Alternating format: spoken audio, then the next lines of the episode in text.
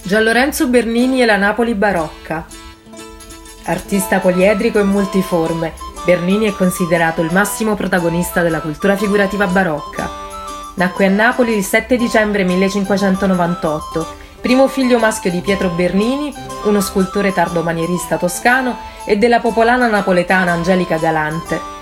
Il giovane Gian Lorenzo trascorse i primissimi anni della propria fanciullezza in questa città, dove il padre Pietro si era trasferito su invito del viceré per lavorare alla Certosa di San Martino.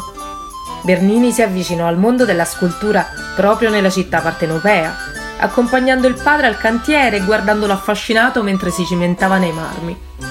Collaborò alla realizzazione di magnifiche fontane, come la fontana del gigante di via Partenope e quella del Nettuno di piazza Municipio.